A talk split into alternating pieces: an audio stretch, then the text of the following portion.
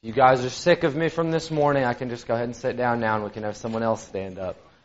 Otherwise, I'm glad and I'm happy to be able to stand before you all again and to thankful for Josh for allowing me to take the pulpit off his hands for a Sunday, and thankful for all of you for being here so we can focus our minds together on God's things and bow our hearts in worship like we just sang about. Part of that worship is opening up God's Word and studying from it together. If you turn with me to Proverbs chapter 27 and verse 6, we're going to be talking about that passage in just a little bit, but first I want to ask you something. Are you struggling? Got different stuff going on in your life, kind of difficult things?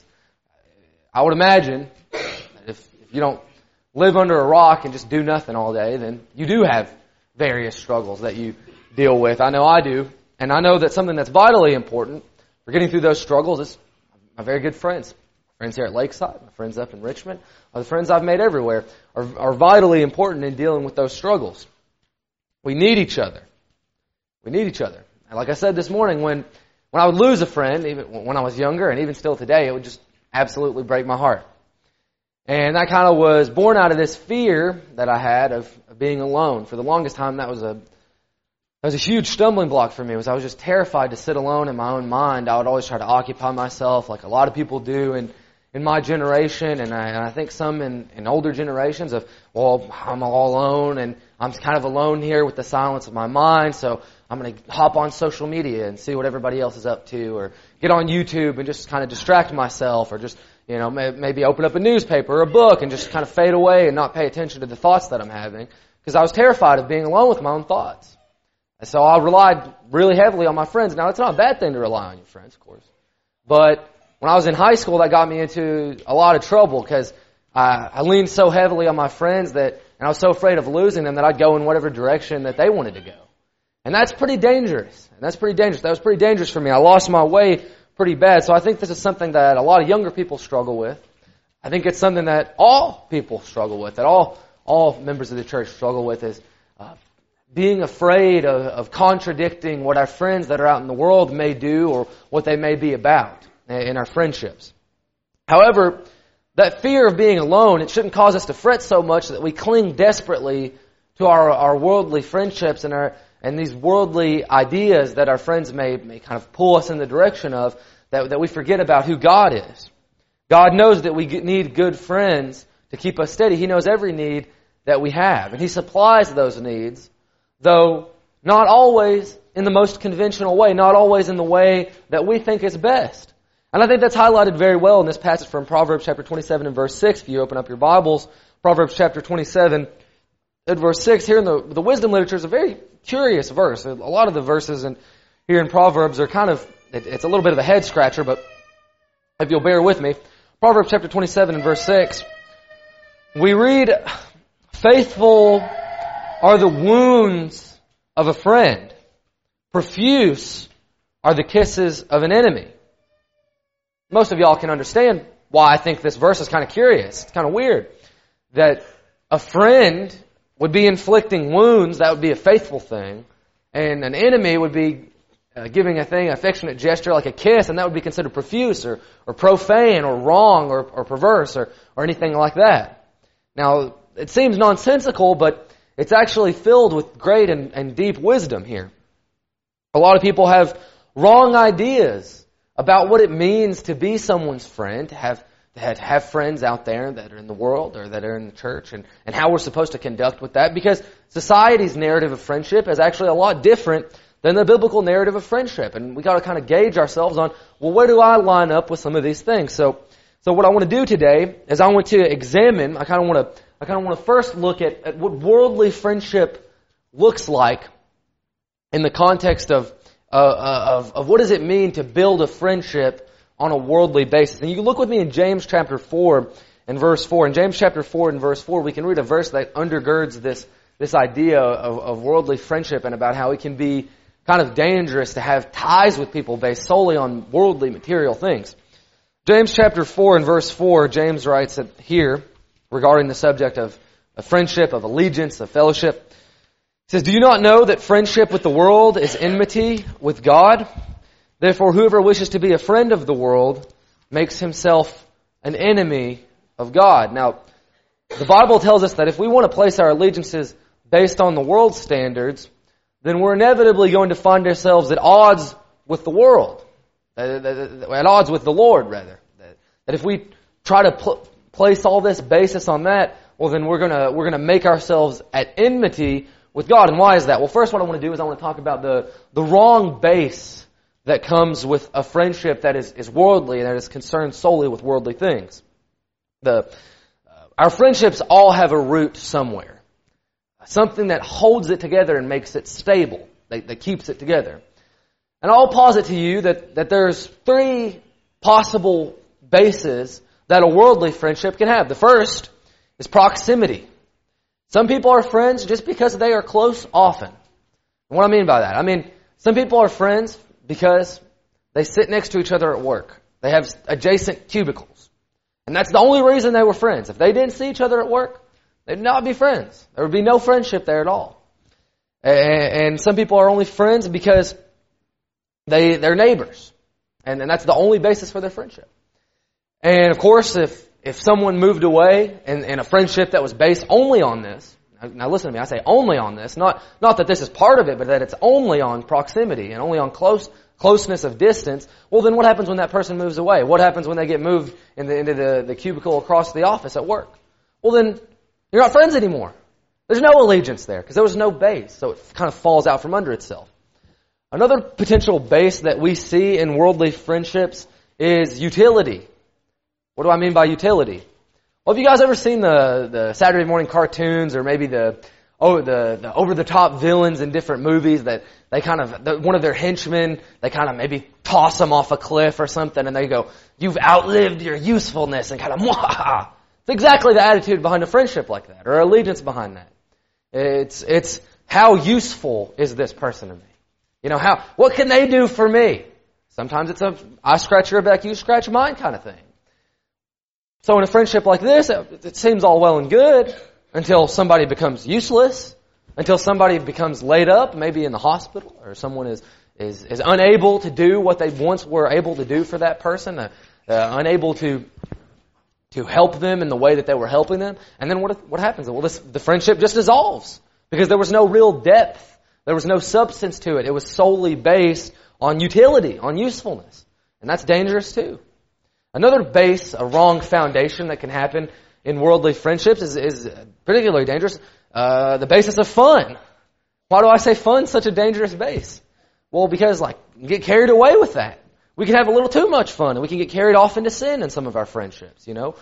Just hanging out with the boys, and someone says, "Well, you want to have a couple drinks," and then a couple drinks become a couple more drinks, and then you're just having way too much fun, and you fall out from under yourself, or you're led off into sin in some other kind of way in that friendship, or the friendship completely dissolves because it stops being fun. Because maybe one of you decides to become a little bit more boring and loses a hobby that you have in interest. Says, I'm not interested in that anymore. I want to knit now.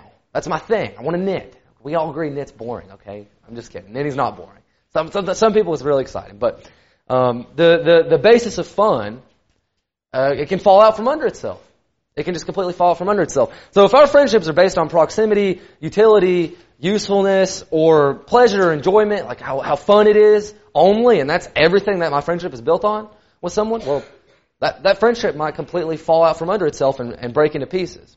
All those might seem like really, really strong foundations, but if they're based on those material things and those worldly things, well, they're not the deepest and the best kind of friendship that we can have. And we have to acknowledge that. We have to, 1 Corinthians 15:33. Or we have to do 1 Corinthians 15:33. We have to know that not only are worldly friendships, 1 Corinthians chapter 15 and verse 33, if you turn with me there, that worldly friendships are not only built on the wrong foundations a lot of times, not a correct basis, but they're also very, very dangerous things. They have a certain inherent danger to them. And what is that? Well, Paul tells us the danger of keeping company with those who may desire to influence us for the worse. Now, we're told that we're to be the salt and the light of the world if we're Christians, right? So what does that mean? Well, that means that we have to be influential people. I'm not saying we have to be politicians, all of us, and we have to be extremely powerful and throw our weight around in the world. No, I'm not necessarily saying that. But I'm saying we have to be people who are capable of having a strong influence on others by our behavior and by be a bright of a light as we can be. Well, that light's naturally going to be dimmed if we allow darkness to come into our lamp, so to speak. And if we allow other people to become the influencers on us and we become the influencees, if these people are out in the world, well, that's what can happen. Now, I'm not saying that we can't be friends and we have to just shun everybody out in the world and say all of our friends that aren't Christians, well, we don't have nothing to do with those people.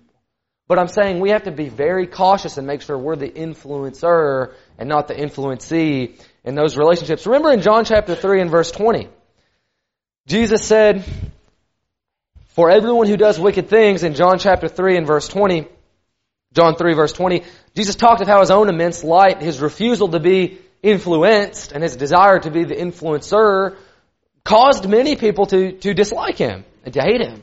He said, everyone who does wicked things hates the light and does not come to the light lest his work should be exposed. People that are engaged in sin, I can tell you as someone that was once actively and just willfully engaged in sin, do not want to hear about light and good and peace and happiness because they're entrenched in darkness and wickedness. And when they're settled into their sin, that's not necessarily what they want to hear. It's what they need to hear, but it's not necessarily what they want to hear because, as Jesus says, it exposes their darkness. So what would they rather that you do as you being their friend as a Christian? Well, what they want to see you do is they want to see you fold. They don't want to see you fold just once. They probably want to see you fold over and over again. They want to see you take a couple drinks with them. They want to see you start letting your tongue slip and start saying a couple curse words here or there, or gossiping with them, or get sucked into that kind of stuff. And they want to see that because it makes them feel at ease in their sin. And they don't realize that. I don't think people think about it that way. I don't think they think, man, I'm trying to make my Christian friends slip. No, I don't think most people think about it that way. There might be some that do, and if those are your friends, then get out. But I'm saying people feel more at ease when you're not challenging them. But Jesus was the kind of person that if you wanted to hang out with Jesus, if you wanted to spend time with Jesus, you were going to be challenged over and over again. He was going to challenge you to be a better person. He was going to look right into your heart and he was going to tell you what you needed to do to be better. And some people just can't handle that. But we don't need to make an apology for that. We need to continue in that and we need to be the influencers rather than the influencees, lest we fall into temptation along with them and be subject to the dangerous aspects of having a friendship that is solely based on worldly things. So that if someone wants to see us slip and they want to see us fall and that's their intention, they're definitely not a true friend. But if they respect who we are, I think we can all agree, if our friends, maybe they don't agree with everything we believe, but if they respect our convictions, we make those convictions known, and they respect them, well, we're going to have some kind of positive impact, number one. And number two, we're going to see who our real friends are. But you can't know who your real friends are if you're constantly people-pleasing. Paul said that. He said, am I now trying to please men? No. Because we can't even know who's really respects us if we don't show them who we really are. So we have to show them by our actions and by our fruits. Flip over to Matthew chapter 26 and verse 49 now. So talking about true friendships, another element of true friendships is that they're really, really stable, that they're loyal and they stick around. But worldly friendships that are built on sinking sand, those are very, very unstable things. They're not steady and they're not constant, and we can't trust that they're always going to be there necessarily because, again, they're built on worldly things. Look at Matthew chapter 26 and verse 49. This is the ultimate example of that. Someone who had such a worldly mindset but had spent so much time with Jesus. Matthew chapter 26 and verse 49. Judas spoke kindly to Jesus. He even kissed him. Look, verse 49, Matthew chapter 26. It says he came up to Jesus, that's Judas, at once and said, "Greetings, Rabbi." Other translations, "Hail, Rabbi." "Peace be with you, teacher." And he kissed him. He says these nice words. He greets him. Same as if I come up to you in the foyer and give you a big handshake and I just, "How are you doing, brother or sister?" Yet, you don't know. I've betrayed you and now there's armed guards coming into the foyer because I've sold you out. Well, that's not a real friend. But I gave every instance and every impression in the foyer that we were friends. I shook your hand. I looked you in the eyes. I looked like we were friends. But if my mind is not coming from the right place and our friendship not coming from a place of love, and it's fixed on what I can get from you, well then, yeah, I'll sell you out in a heartbeat. Nobody edit that sound bite out of this sermon, by the way, and just have, this is Cain saying, I'll sell you out in a heartbeat, okay?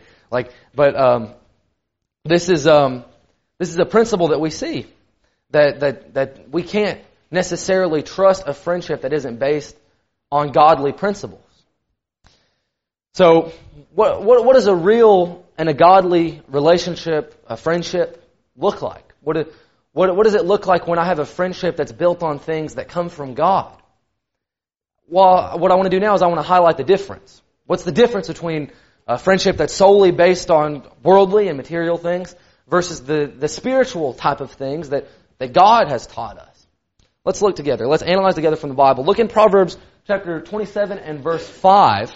I kind of get a picture of what a godly friendship is built on. One quality of a friend who has some godliness to them and has some morality is Proverbs chapter 27 and verse 5, where this is right before the passage we read earlier in the beginning of this sermon, Proverbs 27 and verse 5, better is open rebuke than secret love. This goes along with that curious verse that we talked about in the beginning, faithful are the wounds of a friend. Well, it's better that I receive an open rebuke from my friend rather than have them hide their real intentions from me.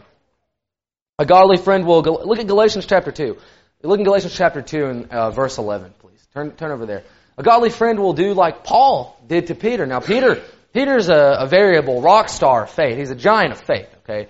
And many would think, you know, he'll figure it out if he falls into some temptation. Peter will sort himself out. He's strong or whatever. But no, Paul said, I'm going to be a good friend to him, and I'm going to be honest with him, even if it hurts. Even if it's not what he necessarily wants to hear, I'm going to tell him what he needs to hear. Look in Galatians 2, verse 11. When Cephas came to Antioch, Paul says, I opposed him to his face. Because why? Because he stood condemned. For before certain men came from James, he was eating with the Gentiles. But when they came, he drew back, separated himself, and fearing the circumcision party. And the rest of the Jews acted hypocritically along with him, so that even Barnabas was led astray by their hypocrisy. So Paul, he wasn't trying to embarrass Peter. He wasn't trying to hurt him. He wasn't trying to make a mockery of him. He wasn't trying to degrade him. No, he wasn't trying to denigrate Peter.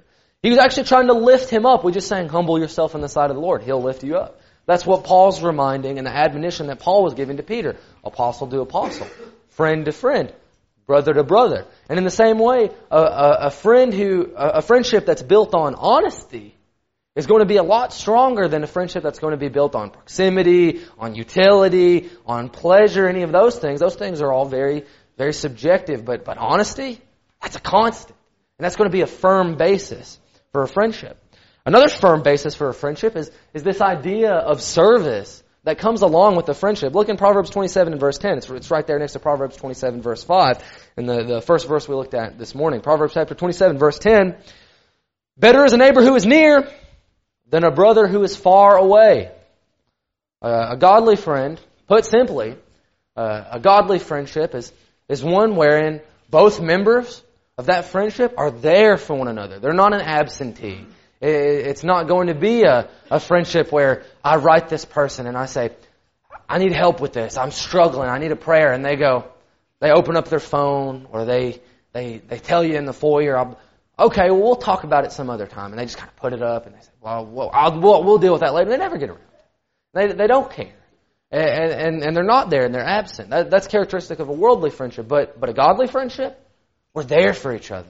I'm certain if I was out in the foyer and I was breaking down crying or wherever I was in the building after the service, just weeping and I was just losing it and someone asked me, Cain, what's going on? First of all, I know somebody would ask me what's going on. Second of all, it wouldn't even matter if I was like, my goldfish died. Everyone would still try to comfort me. They would not denigrate me and just try to tear me down. Be honest with me, and they would have that idea of service and try to help. Look in Job chapter 2 and verse 13. Sometimes being there for someone, we think we get kind of intimidated by this idea of being there for someone. We think, man, like I want to make myself available to my friends as someone they can lean on, and I want to be there for them, but I just don't know what to say when someone's going through it. Well, look in Job chapter 2 and verse 13. It says, his friends sat with him on the ground 7 days and 7 nights, and no one spoke a word to him, for they saw that his suffering was very great. His friends, they knew. Them saying, there, Job, that wasn't going to help him. He'd lost everything. He was sick. He was distraught. There was nothing that they could say that was going to comfort him, and they kind of knew that. But what did they take that as an excuse and say, well, we'll just leave Job alone. We don't really know what we'd say to him. No. They still showed him hospitality by making him feel like they were there, and they showed him love, and they showed him respect, and they showed him a real and a godly friendship. I think that's beautiful. And I think that that's something that we could do more is maybe I don't know all the right words to say, but I just let people know. If you just need to just say something, I'll just sit there and listen. Bare minimum. Just let me know what it is. And so that's another thing that we can keep in mind that makes a really good godly friendship. But sometimes we do need to say something. And sometimes people come to us and what they want is they want some counsel. And that's what a godly friend is going to do. Proverbs chapter 27 verse 9 now. In Proverbs 27 a lot because it kind of discusses this topic, but 27 verse 9 says, oil and perfume make the heart glad. The sweetness of a friend comes from where? It comes from his earnest counsel. Now flip over to John 12 real quick if you would. John 12. I know we're real active in our Bibles, but nobody can get mad at me for that, right? Okay. John chapter 12. A godly friend provides counsel. We're counselors to one another. I don't have a psychology degree or anything like that, but I do my best for sure. So John chapter 12. Now among those who went up to worship at the feast were some Greeks. So these came to Philip, who was from Bethsaida in Galilee, and asked him, Sir, we wish to see Jesus. Philip went and told Andrew. Andrew and Philip went and told Jesus. So Philip, verse 22, went and told Andrew. But there's some Gentiles wanting to talk to Jesus. Now, some of us who have some historical context for this passage kind of understand that Jews hanging out with Gentiles was kind of a kind of thing, kind of taboo. But still, Philip wanted to know, like, this is pretty serious. Jesus is here, so they probably need to talk to him too. So what do we do? And so he goes and he talks about it to Andrew. Why? Well, because he feels like he can trust him. And it seems like he went to him as though to say, should we go through with this? Should we let them know? And I think that that's something that we all should be able to provide to one another is we need to be that Andrew in that situation and let people know, like, number one, yeah, well, I'll just be there for you like Job's friends were, But also, if you need me to say something, if you need me to try and give some advice, I'll take a swing. You know, I'll give you the best counsel that I can in that situation. And we need to all develop that. That's a skill, and that's a quality that a Christian should have. People, our friends that are out in the world too, should think of you as someone who has their head on their shoulders and can give good advice about how to live, because we're not doing it based on our own wisdom. We're doing it based on God's wisdom. And we all look together to that, and that's what it means to give counsel from the Word of God. Again, sometimes with our friends, we just sit there in silence. Sometimes we give them counsel, but other times they just need a pick-me-up. So what else happens in a godly friendship? Well, we encourage one another. We give each other courage. Look in Romans chapter 1 and verse 12. It's right there in the passage in black and white. Romans chapter 1 and verse 12, Paul wrote to his friends, his brothers in Rome. He says, that is, that we may be mutually encouraged by each other's faith, both yours and mine. He says, mutually encouraged by each other's faith, yours and mine. And I think that's awesome. I think it's amazing that we can kind of bounce off each other. I can level up my faith, and y'all see that, and that makes you want to level up your faith. And I see all y'all growing, and that definitely makes me want to grow. And we just keep going and going and striving in love and keep leveling up. And we don't stop, and we keep grinding that out and keep getting that furthered effort. And we, rising tides raise all sails, right? And that's something that we can do. We can encourage one another, and we can remind one another of our purpose. Look in Acts chapter 11 and verse 22 through verse 24. Acts chapter 11 and verse 22 through 24. Acts chapter 11, the report of this came to the ears of the church in Jerusalem. They sent Barnabas to Antioch. Why did they send Barnabas to Antioch? Verse 23, when he came and saw the grace of God, he was glad. He exhorted them all to remain faithful to the Lord with steadfast purpose. Verse 24, for he was a good man, full of the Holy Spirit and of faith, and a great many people were added to the Lord. So they decided to send Barnabas to Antioch. Why? Because they knew that Barnabas had this skill, that he was this kind of person, that he had this quality of being an encouraging person, the kind of person who can lift someone up out of the muck and out of the mire and remind them of their purpose. And that's something that I think we should all strive for, that we should all try to be in here and in and amongst each other, and again, out in the world, to encourage those that are lost out in the darkness, that feel like there is no light at the end of the tunnel, that we can show them that there is. And that's what it means to be encouraging, that have that strength and that patience that comes from the Lord. Ultimately, what we're to do in that way, again, like I said, to show that light at the end of the tunnel. Now, we may not be the light at the end of the tunnel. That's Jesus. He is the way, but we can still be a torch. You know, a tunnel is a long thing, so we're not quite to the end yet in this life. We're still alive, so we haven't seen Jesus face to face, not literally. But what we have is we have each other to light up the darkness. So ultimately, what a godly friend and the most important thing that a godly person is going to be is they're going to be a light. Look in 1 Peter chapter 4 and verse 8 with me. 1 Peter chapter 4 and verse 8. Peter's admonition to use love as the fuel to our fire that keeps our torches burning here reminds us of who we are to be in our friendships, in our relationships, in our everyday life. 1 Peter chapter 4 and verse 8, he says, "Above all, keep loving one another earnestly, since love covers a multitude of sins." When I use this language of light, I'm talking about pointing the way. And I'm talking specifically about pointing the way to heaven. Look in Mark chapter 2 again. Mark chapter 2 and verse 2 through 12. Mark chapter 2 and verse 2 through 12. Mark 2, verse 2 through 12. Jesus had returned to Capernaum here. And as such, in Mark 2, many people are gathered around and they want to see Jesus. There's different reasons. Some people, I'm sure, are just there kind of with the crowd, kind of the bandwagon effect. Some, I'm sure, are there to get something out of him. But a lot of people, I'm sure, and I know, are there because of their faith in Jesus. Starting in verse 2. It's kind of a long read, but please bear with me here. Mark chapter 2, verse 2. "Many were gathered together, so that there was no more room, not even at the door. And he was preaching the word to them," that being Jesus. "They came, bringing to him a paralytic carried by four men. When they could not get near him because of the crowd, they removed the roof above him. And when they had made an opening, they let down the bed on which the paralytic lay. And when Jesus saw their faith, he said to the paralytic, 'Son, your sins are forgiven.' Now some of the scribes were sitting there, questioning in their hearts, 'Why does this man speak like that? He is blaspheming. Who can forgive sins but God alone?' And immediately Jesus, perceiving in his spirit that they thus questioned within themselves, said to them, 'Why do you question these things in your hearts? Which is easier, to say to the paralytic, 'Your sins are forgiven,' or to say, 'Rise, take up your bed and walk'? But that you may know that the Son of Man has authority on earth to forgive sins, he said to the paralytic, 'I say to you, rise, pick up your bed and go home.'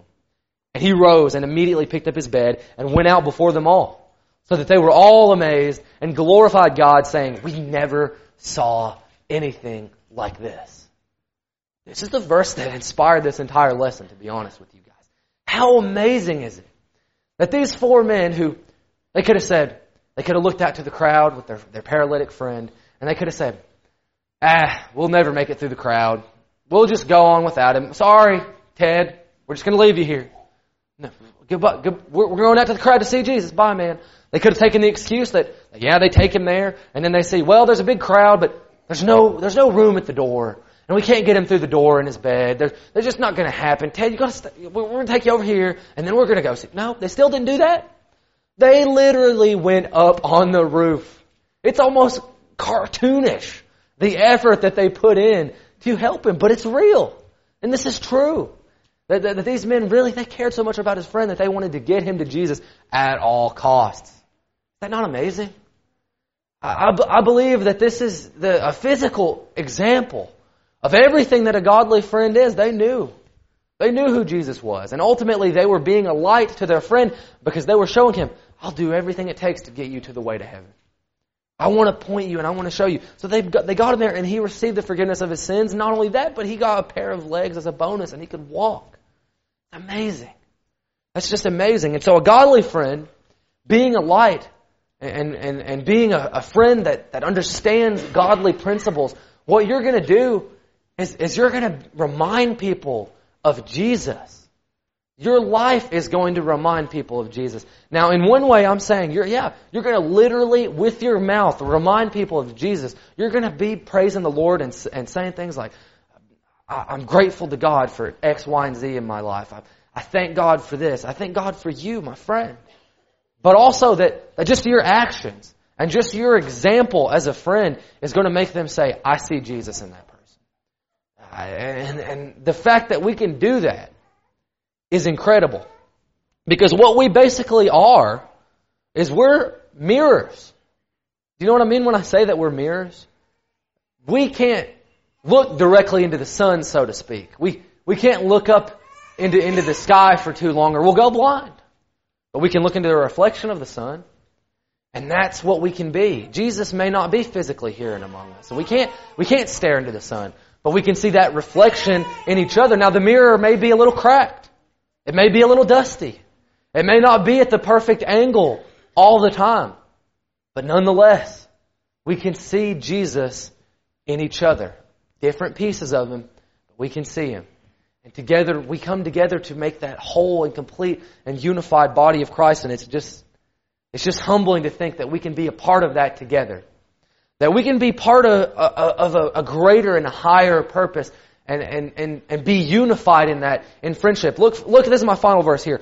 John chapter 15 and verse 13. We're told in John 15 verse 13, a lot of us know this by heart, the back of our hand, greater love has no one than this. Do what?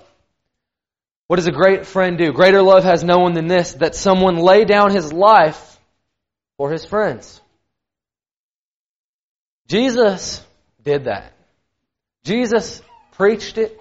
He lived by it, and He died by it. He was raised by it, by that very word. He is honest. Every word that Jesus spoke was 100% absolutely true. Jesus is honest with us. He is fully real with us. He is real. He is not. He's not just. He doesn't just tell us the truth. He is the truth. Everything He does is 100% true. He's a counselor. He's a listening ear for us. He's there through all of our strivings and our sufferings. And He's there in the storm. Even if he's sleeping, He's so relaxed in the storm. Even if he's sleeping in the boat, He's there with us in the boat. He's our counselor. He's our encouragement. He lifts us up. And He reminds us that we can pray more. We can open our Bibles every day and study it. We can get... If we're men, we can get up and help and lead with the services. And we can help with the local congregation and the efforts that we're doing. And we can mobilize, and we can get out in the community, and we can convert people. And we can help get them to the way, to see Jesus, and that we can encourage them. And He reminds us of that. He is our encouragement. And He is our faith. He is the light. He wants for us to go to heaven, to be with Him, and to see that light at the end of the tunnel that He is, so that we can go toward it and that we can join Him. It says, in Him there's no darkness, just as the Father who sent Him. In Him there's no darkness. Jesus is the light. He is all the things that we could possibly ask for in a friend and more than we deserve. And still yet He gave His life for us all. He gave us everything. So let me ask you this as I conclude here. Are you a friend to Jesus? Are you a godly friend to your friends out in the world? Are you a mirror shining the light and the friendship that Jesus offers us back into the world? I want you to earnestly consider that. We talked a lot about friendship today. Y'all are probably sick of that word. But we need to go out and we need to take all this that we've taken in today and that I've ran my mouth about now for maybe a little too long, that we could shine that out and that we could express it and we could share it with other people and not necessarily be... Have friendship with the world, but be a friend to the people that are in the world and show them the love of God and ultimately be unified all together in the body of Christ. Are you a friend to Jesus? He says, if you are my friend, if you love me, you'll keep my commands. Have you kept those commands? Do you believe in Jesus Christ? Have you confessed His name? Have you repented of your sins? Do you have friendship with Jesus? Have you been buried with Him in baptism? Have you completely let your sin die and been risen to walk anew? That's when you enter into that friendship. You can't say, I love Jesus. You can't say, I'm a friend to Jesus, if you haven't been baptized and if you're not living as a Christian. So if you need anything, I'll be standing right here. We stand.